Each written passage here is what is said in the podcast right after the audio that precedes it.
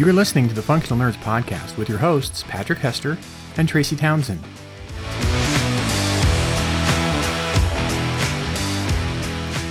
Welcome back, friends. Please make sure your pod seat and tray table are in their upright and locked position. The airlock is sealed and docking clamps have been released for an on time departure to the functional nerdverse. I'm back!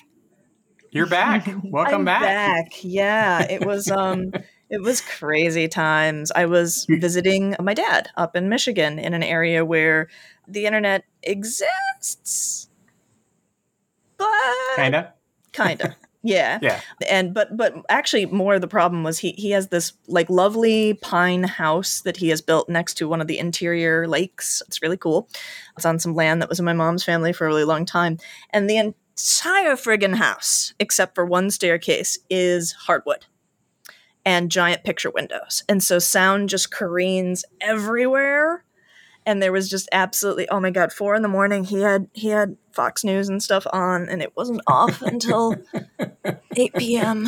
We we And so, did we did talk we did talk briefly while you were there, and what was interesting is you you you sounded like a babe. Yeah. Ah, Yeah. Mr. Wade. No, kidding. Yeah. we didn't. It would have though. It really would have because so yeah, me me making myself scarce for those couple of episodes was a good thing. But I'm back. So You're back. Welcome back. Yeah, I brought a guest with me too. Oh, nice Hi. bonus. Yeah, I mean, I thought about it, and I'm like, ah, who do you bring as sort of like a gift to say thanks for taking care of the pod while I was gone, Patrick? And you say to yourself, you know what? I'm going to bring someone who's nominated for the Hugo Award right now. So we've we've got Alix Harrow back. How you doing, Hey. Alix? I'm doing great. I feel like the uh, box wine of gifts, housewarming gifts. I brought Franzia. Here you go. Thank you so much for having me back. It's really cool. So, for those of you who have been tuned in to us for longer and listening to episodes more regularly, you may remember that about a year ago, plus or minus, we had Alix on for the first book in her duology of sort of fractured fables, A Mirror Mended. And that's the one that has actually been nominated for the Novella Hugo Award for this year at Chicon 8. So, by the time this episode airs, the great sorting hat of fate will have decided uh, what happens with it. But we we we love you both ways, Alix. But this Aw. we're going to talk about Spindle Splintered, and also you've got a you've got a book coming out in 2023 that was just announced by from Tor, right? Oh yeah, yeah, but that's like forever away. Uh, it keeps Oh, moving, yeah. receding into the Yeah, distance. into the distance. Yeah, publication Just because this the pace of publishing right now, I think, is slower even than usual, and it was never Mhm. known as like a really fast industry. Yeah, Yeah, Yeah. so I turned it in. It is complete. I turned it in in December of 2021, and I think it's now slated to come out in November of 2023. So someday, Yeah. someday there'll be a book. all books are time machines that way, but you're Yeah. right. It does seem like it's getting more extreme. yeah, at some point there's going to be like maybe if people are nice to me, uh, interviews and podcasts and things about that book, and I'm going to be like, man. That was two and a half years ago. I have no idea. If I remember, if I get the characters' names right, we'll be lucky. I mean, it's two and a half Hey, can years we- ago can when we- it was sold, to say nothing of when it was written. Yeah. Can we talk about your new book? Uh, Oh, Which book? The one, the one that, the one, no, the one that's been published. Wh- uh, What? Sp- I had a book published. When, Oh, when yeah, did I no, write Right, it? he's, he's, Yeah. he's imitating future That's you. me. Yeah, That's me, actually. I'll just play that clip for sure. Yeah. right. Yeah. So, so okay. Once again, asking you to kind of put yourself in the mental time machine of being an author with a spindle splintered. So, with, with a mirror mended, we're looking at the kind of enter the into the Spider Verse of Sleeping Beauty. But I think we've got mirror, them flipped, right? Yeah. Spindle Splintered is is Sleeping Beauty, and Mirror Mended is the one that just came out that is Snow White. I, I know. I, I was. I'm Yeah, getting okay. there. Okay. And that a mirror mended is the Snow White approach to it. But Yeah. there's an additional layer of twist here, which I think is super cool, where the character that Zinnia's asked to sort of intervene with isn't the heroine of the story. It's not Snow White. It's the evil queen. So, Mm. I, I mean, walk us through this this sort of like decision making process. I mean, the first thing that I'll say is that I had never written any kind of a sequel before. Mhm. Like everything I had done was like very standalone and very like a little pocket universe, a little ship in a bottle. You're done with it. All the character arcs are perfect. You never mess them up. And I kind of thought, I was like, well, I'll just do a sequel. And then I don't have to like reinvent world building and reinvent characters, and tone is already determined to a large extent. You know, like I was like, all these things will just be ready out of the box. And they were. But it turns out uh, that means that's all those things that you shouldn't mess up. and I found that terrifying. It was really hard. Um, people who just continuously put out books in long series or like who can write in the same world just effortlessly. Like I'm thinking of Seanan McGuire's Mhm. novella series with it. They're all just The like Children, they yeah. stand the wayward children. They stand alone well, but they also work within the rules of the world that she set up. That's baffling and upsetting. I can't do that, is what I found out. Obviously, I'm very impressive. But no, so I I floundered quite a while with trying to think of like what kind of a sequel I wanted, and I, I knew what story I wanted to do, but I just didn't like it wasn't coming together well. And I um, complained a lot to my friends, as I do about everything. And one of the things I've done as a writer, I think my best move probably has been cultivating a group of friends who are smarter than me. So I got to be like, oh, like I don't even know what a sequel is supposed to be. And then my friend Ashley Blooms, who was a very good writer, was like, oh, it's just supposed to be like mirror image of the first one. Like it has to have like if the first book, Spindle Splintered, was in some ways about like escape and leaving home and leaving your story, then the next one has to be like getting back home. If the first one is like, here's all the rules you can break of your story, then the next one has to be like, here's the ones you can't actually. And then that led me to like, if the first one was about the redemption or reclamation or whatever you want to say of the princess figure in fairy tales, then this one has to be about like her opposite, who is the evil queen or the witch or the, you know, the evil fairy, whatever she is. So that's how I got to the villain. I think it's interesting too because thinking about the original framework of Snow White as as a story, she is a heroine who's kind of already surrounded by a lot of allies. There's the woodsman who mm-hmm. refuses to actually take her heart, and reports falsely that he did it. There's the the seven dwarves. Eventually, the prince who, by happenstance, happens to awake her, and so on. And so, like, she's still plenty imperiled, but to to quote Eddie Izzard here, she's also pretty fucking saved at the same time. And so like why why does she need this particular help? So kind of getting past that as a narrative problem with Snow White as your choice, but focusing on the queen. Yeah. yeah and i mean i think one of the things that was kind of fascinating to me once i because i'd already picked snow white kind of just because it's one of the the big disney-fied retellings right like everyone really really knows it well i couldn't i didn't want to do a more obscure one and have people like so you're doing a sideways retelling of a story that i don't even know. so it had to be like a big headline yeah exactly. Uh, it had to be kind of a headliner um, and i've always really liked snow white but then what was fun about it was like it actually worked kind of in my like we're going to call it world building loosely even though it's very unscientific. Uh, it worked in my world building because like those stories have an incredible amount of overlap sleeping beauty and snow white like you've got the threatening female figure the threat of the curse. You've got fleeing and being in hiding and then a cursed sleep or you know in the coffin. She's dead. She's whatever. She's choking on apple and then like fixing it with a kiss. And so like getting to play with those weird overlaps was really really fun. So okay, I'm gonna I want to explore this a little bit because you mentioned that you've always really liked Snow White. For me, Snow White has always been like bottom tier. Like I've Mhm. I've never I've never appreciated or enjoyed the story of Snow White. So please sell me on it. Like what are Oh, what are the parts of Snow White that you're like yes? Okay. okay i mean first of all if you were the kind of kid who like really dug any story where like somebody could talk to animals and gets to live in the woods like if wild magic was your favorite of the um tamora pierce books like I was always very much like, and then she gets to live in that little cute cottage and she gets to talk to the little woodland creatures. That's great. That's living the life. But I also really think it does, maybe more prominently than other fairy tales of this type do, the opposition between the good woman and the bad woman, which is like not unique to it. Like this is a repeated theme, but like those two are in such perfect contrast to each other. So the good woman in fairy tales, right? She's young, she's virginal, she's pure, she's innocent, etc. And the bad woman is generally older and jealous and embittered and violent and generally powerful. And there is something about that their opposition in this story that I think is really interesting and cool. And it always fascinated me for whatever reason that like they have to abide like their battle between these two is Mhm. fought out in these weird sideways ways. Like if she's the super powerful witch and queen and she knows exactly where Snow White is and she can like has enough magic to like make poison shit and transform herself. It feels like she could just kill her.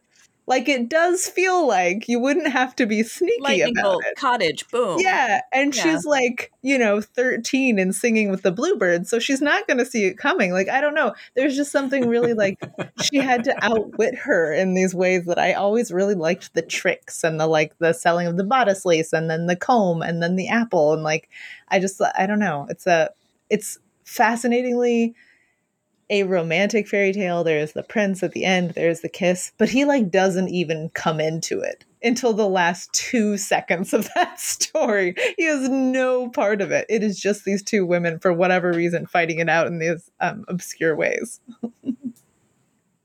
It is really. I, I hadn't thought about the indirectness of their conflict. Like it's this, it's this very intense conflict that, in a way, Snow White doesn't even know she's involved in until the business of the woodsman, and then she's like, "Oh, bye." And then after that, there's a the comparison here is really not fair, and I'm doing it deliberately to be to be snarky. But like, there's a little bit of almost like a Mr. Beanness where like the the queen keeps trying to like end her in these again Yeah. like really indirect ways, and like Snow White keeps kind of like stumbling her way to safety, somewhat Yeah. unaware that she was imperiled that moment before Mm-hmm. until that the, the the very direct final converse, uh, confrontation of of the poisoned apple and all of that.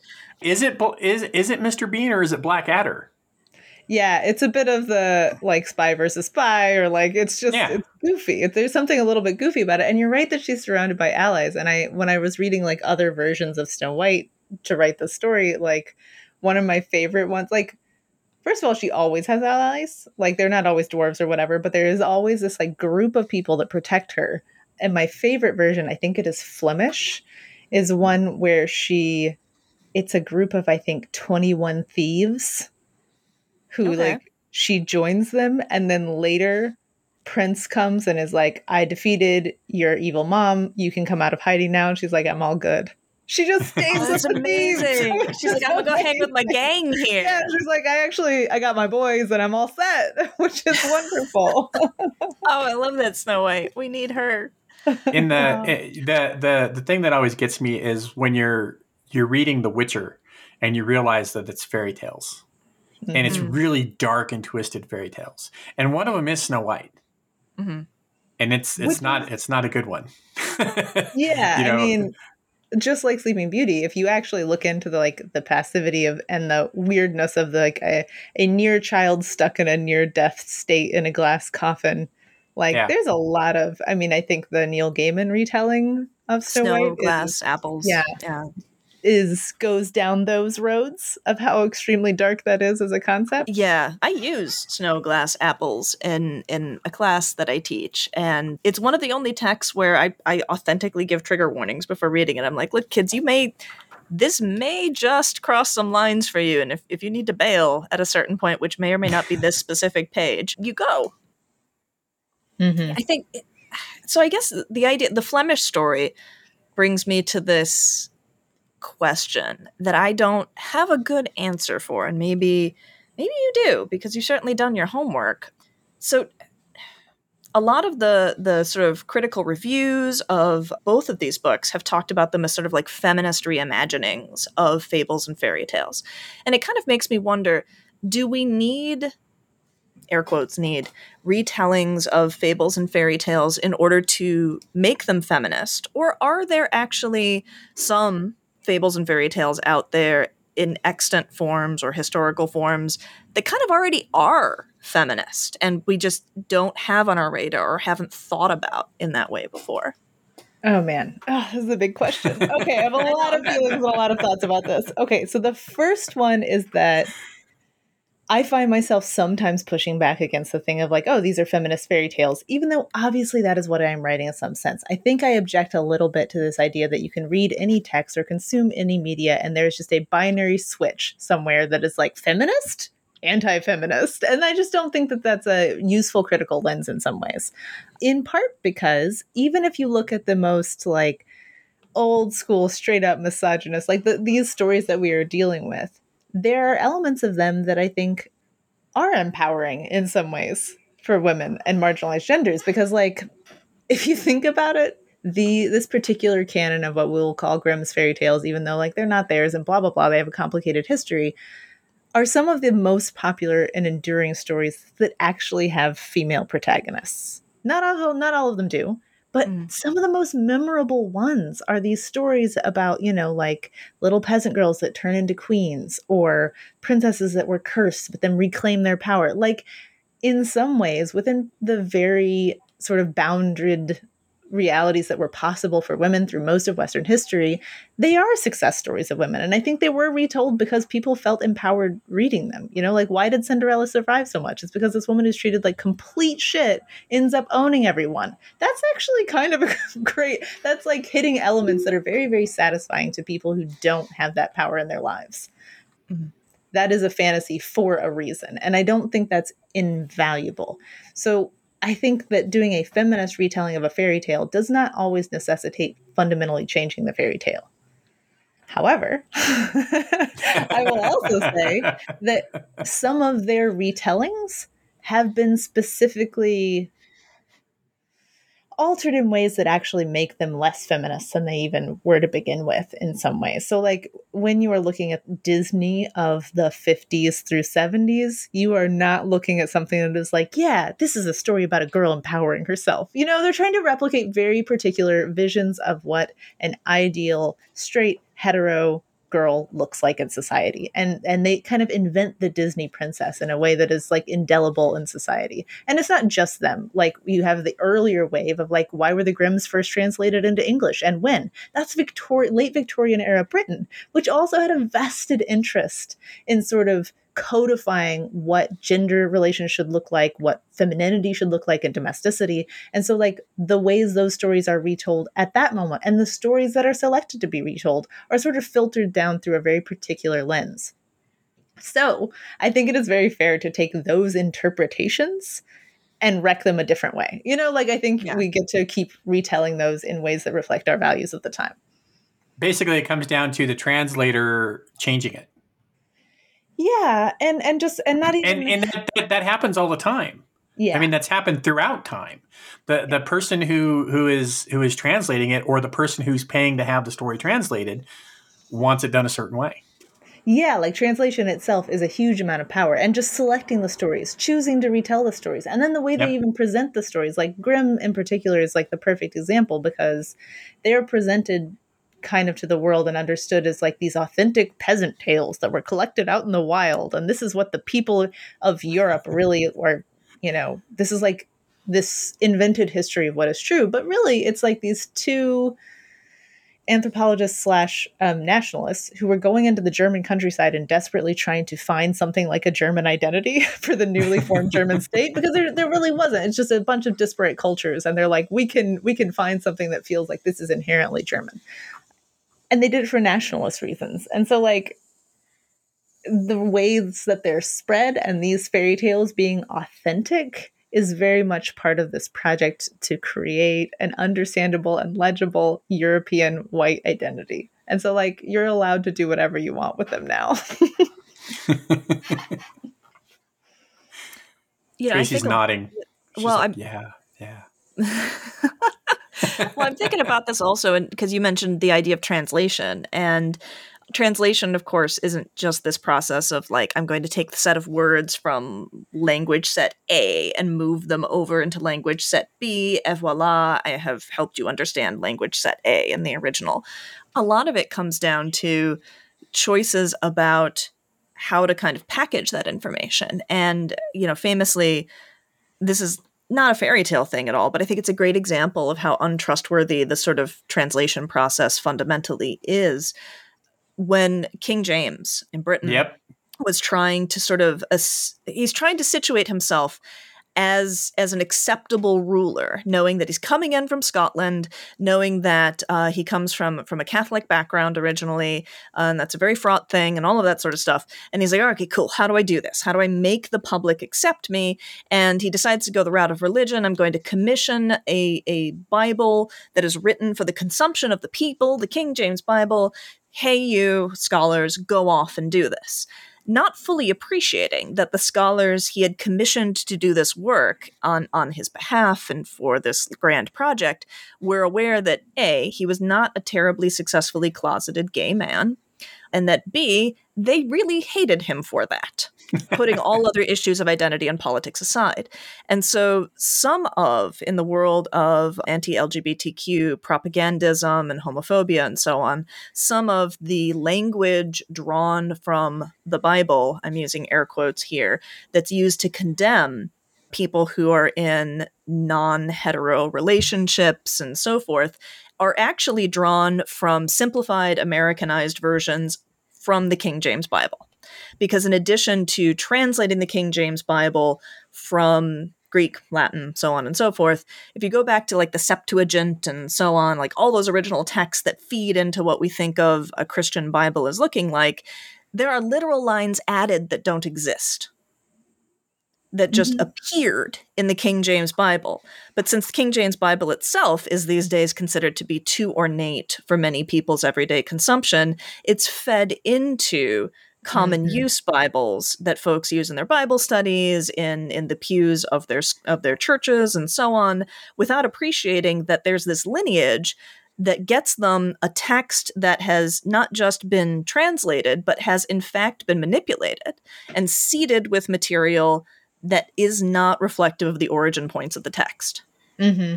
I mean, and that's that's the story of every translation for sure. Right. Like I just read the um, I'm gonna reach for it so I can show it to you, but I don't see it right now. The Emily Wilson uh, translation of the Odyssey. Oh, I'm not familiar. You, okay. Oh my gosh. Oh my gosh. Oh my, I go to Lattimore. it's so good because like you have to, but yeah. yeah. It's it's really really really good, and it's one of the reasons it's really really good is because the first 40 pages of the book are just an introduction about the previous translations that have been done of, of the Odyssey and like why she made the choices that she made. And she makes these, these very compelling points about like the people who were translating it in late Victorian era. Again, this is a time where many power structures are codified. Anyway, we're doing so with particular purposes in mind.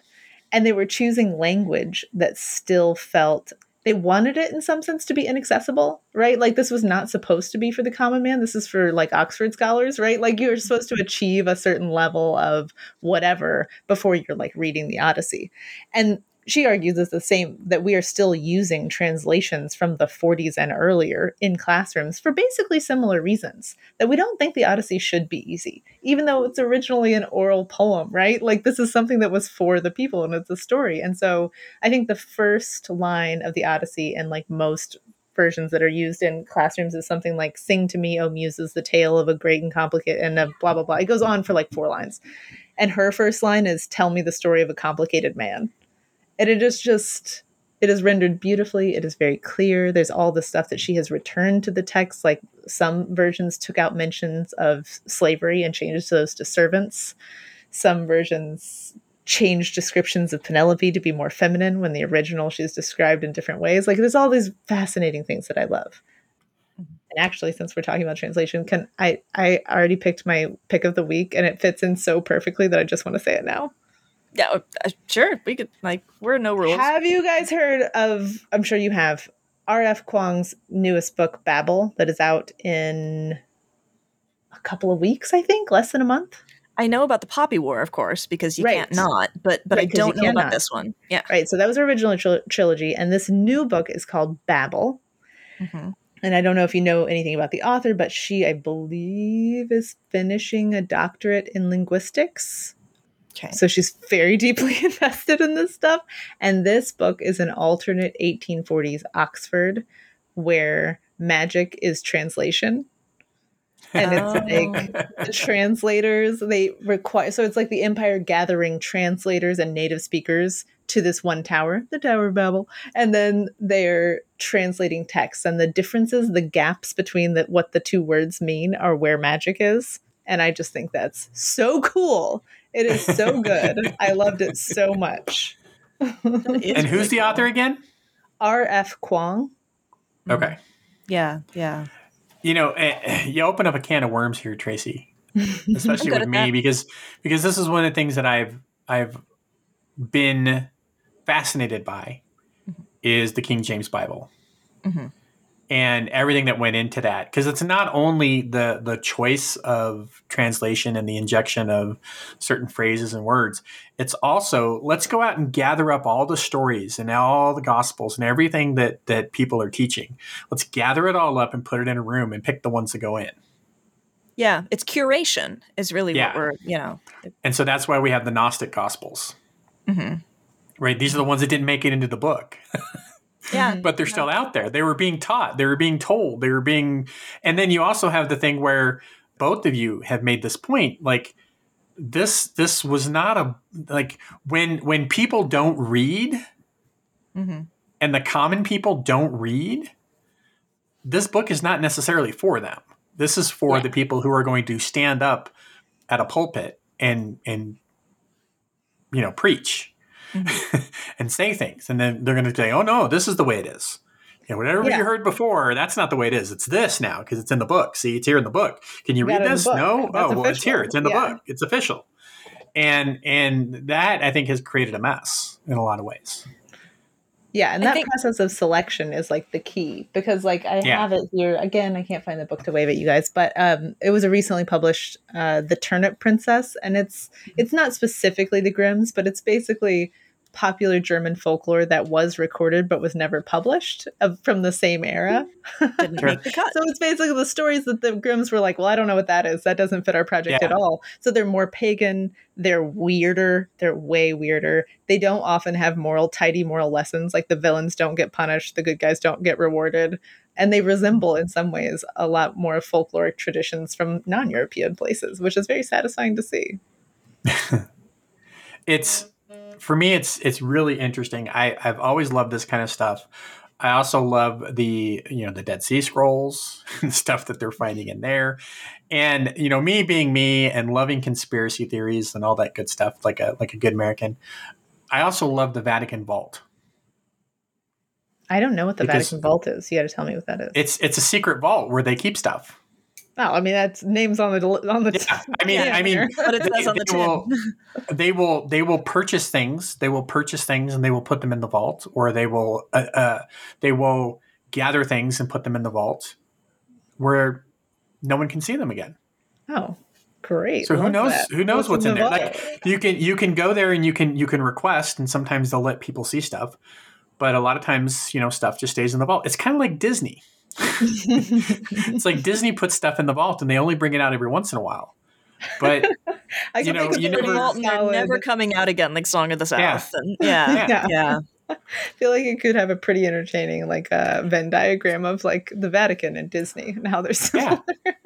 You know, I I, I, I don't want to take us on us here. Patrick, I, I don't I don't want to take us down the the full conspiracy theory stuff, but I mean there are there are texts that are ancient texts that are in the Vatican vault, mm-hmm. and they they come at it from you know publicly as from a, a standpoint of we're preserving it right? Yeah. We're going to preserve it. We're going to preserve it in our vault. We're going to make sure that it doesn't, you know, I mean, oxygen doesn't make it fall apart. Blah blah blah. That's blah, the blah. argument of every imperialist who has things yeah. that should belong to other yeah. people.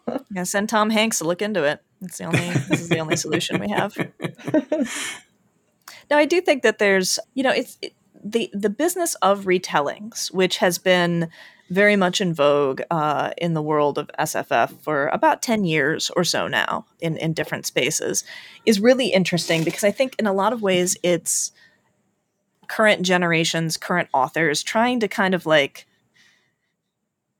engage in the discourse of the original piece in some way and trying to like inflect it somehow. Like, you know, you, you've mm-hmm. put it much more succinctly with sort of like, I'm gonna sort of fuck it up from a different angle. but I just sort of like, how do you sort of wreck this story? But when you when you sort of wreck it, there's still this kind of foundation to it. And way back at the beginning of the episode, you were talking about your anxiety about writing a sequel and the advice you got about how the sequel is sort of the mirror image of the first. So what what then for Snow White is sort of like the wreck the building, but the foundation is this. Yeah, I mean, I first of all, I'll say that in general, I think retellings are sort of always in vogue. I think they're just one of those things that oh. we are always doing. Um, and I, and there's moments where it gets like more marketing pushes, and you seem to see more of a certain type of retelling than another. Like there's definitely trends, but like when I go back and even I, I, even if I'm just starting at a wiki page for a well-known fairy tale, you can read that list of like mm-hmm. iterations of it and there's not huge gaps, right? Like we have we're doing this in some version or another. There's operas, there's graphic novels, there's plays, there's every version of it. So I, I mean like this is just a, a habit that humans have is we want to retell the same stories. And I think one of the reasons we want to do that is because the more you tell a story, the more it's sort of just burned into your brain matter, like uh, culturally, and yeah. like you know it, and therefore you recognize the deviations for being intentional and on purpose more so than you can sometimes in an original story. Like if I just make up a story with like princesses and witches and blah blah blah, and I can make it you know not adhere to any structure known structures at all it sometimes i feel like would have less power than if it's like here's the story that you think you know and here's the ways that i'm changing it because our brain hits those little like changes in ways that i think are really are kind of like a neat storytelling tool and i like yeah. to play with that a lot but for snow white so once i decided that your main character is the witch and not the girl not the princess it all kind of falls together right because like then I had two main characters between Zinnia from the last one and this one who had a very fraught relationship to Happily Ever After. Which I happily for who? Yeah, happily for who? Like the end of the story doesn't work out great for them on a couple of levels. And like even though we live in an era of retellings and particularly there's been a lot of villain retellings, like what female villain has not gotten her weird Disney spin-off movie at this point? I find those sometimes unsatisfying, in part because they often root that story and their relatability. Like the redemption of a female villain is often centered around the traumas that they've encountered and experienced, right? Like that's what made them. And I understand that, but I don't like lingering in that very much. Um, and it feels like a it feels like a fraught expression of our understanding of women's power right? Like something like men can just kind of be powerful, and women have to apparently be unlocked by some fucking terrible thing that happened to them, which I, I don't love. I had a little bit of that relationship with Cersei in particular, the book, but so I wanted to like dodge around this like here's why she's terrible. She had this horrible thing and we're going to like explore that trauma. But also like how do you give a character who has made morally gray and suspect choices a happy ending that doesn't completely break the story that she's in. And then Zinnia is chronically ill, terminally ill, and how do you give her a happily ever after that doesn't feel like it's a betrayal of her identity or a denial of like her her actual lived experience? Because it didn't feel right to just be like they had bad stories, but like now it's fine. It's all fine. Don't worry about it. Happily ever after. Um, and so I kind of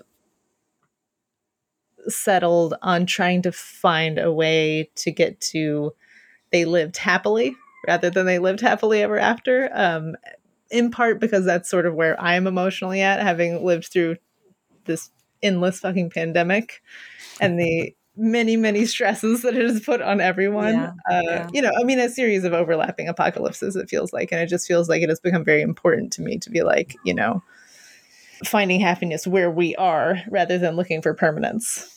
Mm-hmm. You know, when it, you mentioned the the the trope at this point of the you know trauma brings power, I I, I really liked that Gail Simone mm-hmm. when she she always wanted to write Red Sonja. When she got to write Red Sonja, she took out the trauma and she redid the backstory and and it completely worked and everybody loved the story and you know boom red sonja's sales are going through the roof and everything's fine and then she leaves the book and the male authors come back and they put the trauma back mm-hmm. It does. Like, it does tend to happen. It does tend to happen, and it's not always wrong. Like I also want to leave space for like I know plenty of people that have survived traumatic things that like the idea of that transforming into something that is not victimhood, you know, like the idea of taking something horrible and making something cool and badass out of it. I'm totally sympathetic to that. I just think like it shouldn't be all the stories, right? Right, right. it shouldn't be every single story, which tends to to be yeah. what happens. Yeah. That's the trope, right? So the the the male character gets gets bitten by a radioactive spider and and, and gets you know, superpowers. The female character gets raped, which seems pretty chill. Like, what like, the hell? I, the spider is fine. like, yeah, uh, yeah, absolutely. So that was fun. All right. So we're actually exactly on target for picks of the week, plus minus one. I think maybe what we uh maybe maybe we'll revisit your pick during picks of the week, and you can you can just kind of um wax prosaic about uh prosodic? I don't know. You gonna wax some shit. Um let's do it. Picks of the week. All right so patrick do you want to get us started here? Sure i i you know uh to stay with the theme i've got one pick but i, I originally had a different pick so i'm gonna pick them both uh, to kind of stay with the theme, have you have you seen uh, the Princess on Hulu? Bad at TV. That's a no. I wasn't asking you. I have not. So the Princess on Hulu is a young actress who I have no idea who she is. She's probably really famous. I I don't keep up with these things. And the the the the concept is that the castle it has been taken she was uh, drugged and locked in the tower. The intention is that the bad guy is going to marry her to cement his power, and then he's going to take over the kingdom. Yeah, so your classic, your classic story. Uh, the twist is that she has never liked being a princess. She has never liked the court stuff, and she has secretly trained with like ninjas, like two. We love two, two people who are in the court who know martial arts and, and weapons and all this kind of stuff, and they've kind of trained her since she was little. And so uh, when the bad guys come in to to get her ready for the the wedding or something, she beats the crap out of them, and then she's the the entire movie is kind of like her moving down the castle in a in a Die Hard kind of way, where I she's just it. taking out all it's these like bad levels. guys oh my god it is so good uh-huh. I, I, was really impressed with it and you know and uh, shit happens and you know twists and turns but yeah it's it, the, the the first part is just her trying to get down that tower that she's that. been locked in and uh, yeah it's it's really really good it's really good i like it the other one i was going to pick just because uh, we haven't been able to pick it because we haven't talked about it, is the sandman which is on mm. netflix which just yesterday dropped two bonus episodes. Oh, it's which two? I thought was pretty was cool. one. Okay, all right. Well, they they do it as they it, they do it as one, but it's split into two. Okay. So it's based on it's based on two separate issues of the Sandman. Uh, uh, one is the the Dream of a Thousand Cats, and the other one is Calliope. Okay. And so they they put those two together and uh, did another great great couple of episodes. So it's like bonus. so those are my picks, Tracy. That's fantastic. All right, so Alix, you were talking about Babel before. Yeah. Um, so I and I stand okay. by it. yeah. Okay. So I don't. I don't want you to feel like you have to spoil anything here, but like the the distance between word and word in two different languages, and that's where the magic happens. Like like what does the magic look like? Like what can oh, you man. do with the magic? Okay. I mean i could go into this because i think each choice is very intelligently informed by both linguistics and history itself. So this is also the opium wars and the silver wars of the 1840s so that is all mm-hmm. wrapped into this one book. So what they do is they inscribe one side of a silver bar with one word in one language and the other side with its corresponding word and then the distance between those is the effect that those bars will have and i'm trying to think of an example and i'm coming up loose partly because a lot of it involves chinese words and none of those have stuck in my head um, but it'll be things like uh, if one word to heal means just to heal like physically, but the Chinese original word meant emotional and physical healing, then that emotional healing will be like carried through. And that's what it'll help Oh, okay. like have those effects. Um but it's mostly, I mean, it's a dark academia novel in kind of the classic sense of like a secret history or something. Um, but with the people who are pulled in from the colonies to be the translators for empire. And at first it's this like oh my god we're privileged we're at oxford we're treated like you know they're experiencing sort of the the riches of empire. And it's the slow decline of their realizing what they are lending their skills and their knowledge to. And it's really well done. So i love that. My other pick though purely because i thought of it while you were um, talking about the princess is prey I believe also. Oh, yes. Yeah. Have you guys Yeah. seen that? Um, oh yes. I had never seen a single Predator movie because I'm a huge, huge chicken. Um, but every now and then I can now, now as an adult, make exceptions and watch one if my brothers tell me that I have to. And they were like, "You gotta." So we watched it and it was fantastic. Oh, it's amazing. Loved It is amazing. Love that movie. I want the dog too. By the way. I- Yeah, I- I- Apparently, I the dog was, dog? was rescued specifically to act in the film. Mm-hmm. was like rescued by a family that provides dogs to films and they they had this film role in mind when they rescued the dog but like to think that there's like i don't know like that dog casting agents who are like, I don't know. kinda. yeah talk about the perfect job you'd be like that could be that could be your next your next career move there patrick the dogs all like you anyway just be like, "Okay, i know they'll show me their best so come on over yeah. And The- the, the- human star Amber Midthunder should be in everything moving forward. Oh I my would like to yeah. see her just give And- her and every there's- role. And I, I know you probably haven't looked at it yet, Tracy. There's mm-hmm. also there's two there's two versions of the film. oh yeah One in English, One in one in Comanche? Comanche. wow Yep. There's a Comanche dub, that'd be really cool. which cool is pretty freaking awesome. Yeah. That is really cool. We um all television that happens in Chez Townsend happens with subtitles um because audio mixing is crap these days and nothing Yep. makes sense. So yeah, we could go the Comanche route and it wouldn't we wouldn't miss a beat. So that'd be really cool. All right, it's, so it's an awesome movie.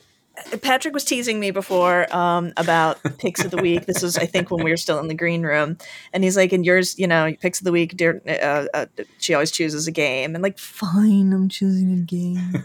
um, so Deirdre's birthday was uh, just last weekend. She turned 11. Way to go, kid! Keep racking up the not strangled by us points. Um, I, I would like to point out that that was not cleared through me. I did not say that she could turn 11. I mean, So You've also met her. She just lot. she just takes if you won't give. Um, so anyway, she uh, she's a great lover of games and has grown up in that kind of environment with us. And we got uh, as one of her birthday gifts five minute mysteries. Um, so there's the whole sort of five minute genre of games. Uh, and they come in lots of different forms. There's like five minute dungeon and five minute marvel and five minute, you know, it's not quite eh, diffused in the same way that like Munchkin or or like Love Letter is, but it has a little bit of that vibe to it. Um, and the whole idea behind the five minute mysteries game is it's it's partly app driven. Um, and it has really fun, cool bits. But the idea behind it is you uh, and however many people you're playing with, it takes up to five, are people trying to solve mysteries at the Museum of Everything. And it's always a matter of something has been stolen from the Museum of Everything. And there are all these different scenarios that change the rules slightly with each scenario. But the deal is there's always a timer. And the five minute mysteries is really just a blanket descriptor. Sometimes you have 10 minutes, sometimes you have seven. It varies a bit, but they're always really short. You have this really super cool codex item, which like it, it look it does look like something from a Dan Brown book. And honestly, like you you like flip it around and there are all these sorts of symbols, and basically every room from which something was stolen, there's a card, and strange symbols have been drawn all over, but hidden within the pictures um, of the room, sort of vandalized. And so you have to find the right symbols of the different types. Everybody else at the table is looking at them and shouting out the symbol type. Someone's manipulating the codex. Once you manipulate the codex, you manage to find a clue to see if the clue lines up to successfully describe one of the potential suspects. You have a hand of suspects, all of whom are ridiculously well drawn, fun, imaginative, um, anthropomorphic animals. There's like a fox who's a chimney sweep, or like a walrus who's the curator. Um, there's like a lizard in a sort of like So like uh, Beatrix early- Potter Clue.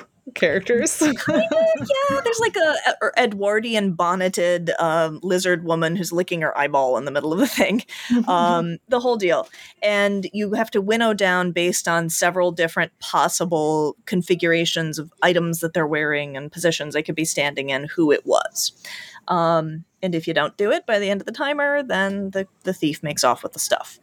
It's simple in terms of the rules. You can get someone who's pretty young and has a very low attention span to do it, but it also requires a lot of cooperation. It's fun, it's fast paced, and best of all, despite the fact that it operates on all these visual cues, my son, who's colorblind, didn't have any problem navigating the hidden images and pictures, which is usually a problem for us because they tend to be color coded in ways that aren't helpful.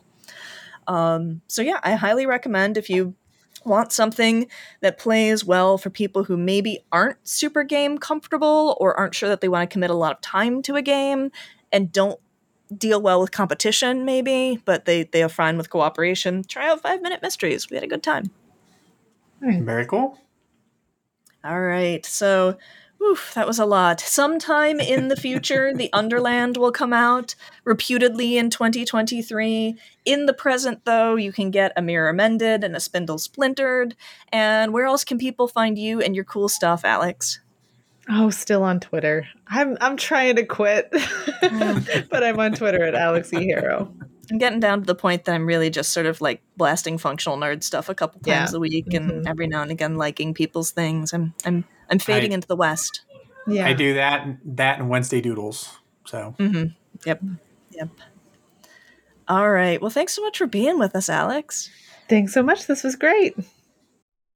Well, time, probably past time for a new bumper. If you liked this episode, thanks. we liked making it for you. There's lots of ways you can support us moving forward if you did like this episode.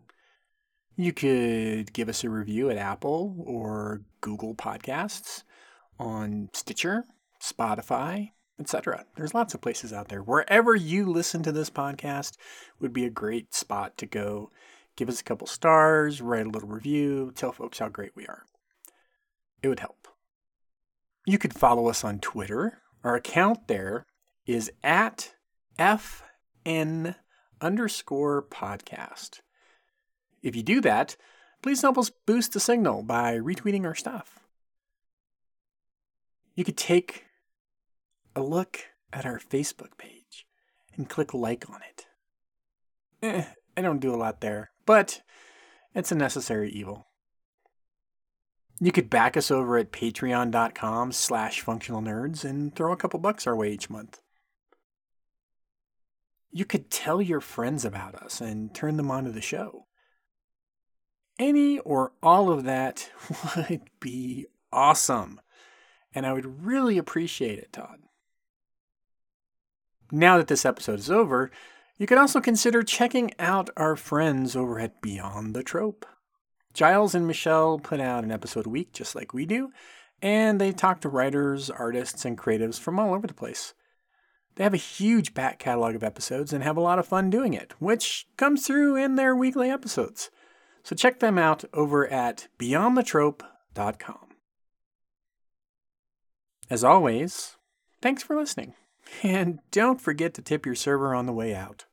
Mr. Carpiers. You got it right. How about that? Yeah. You can call me Cannoli Joe.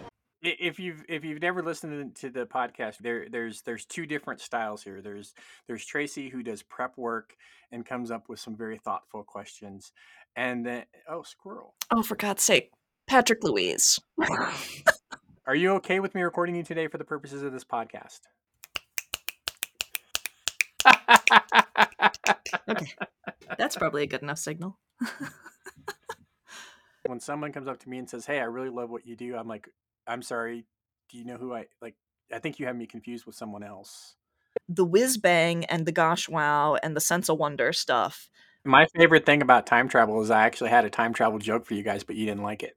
I'm so excited.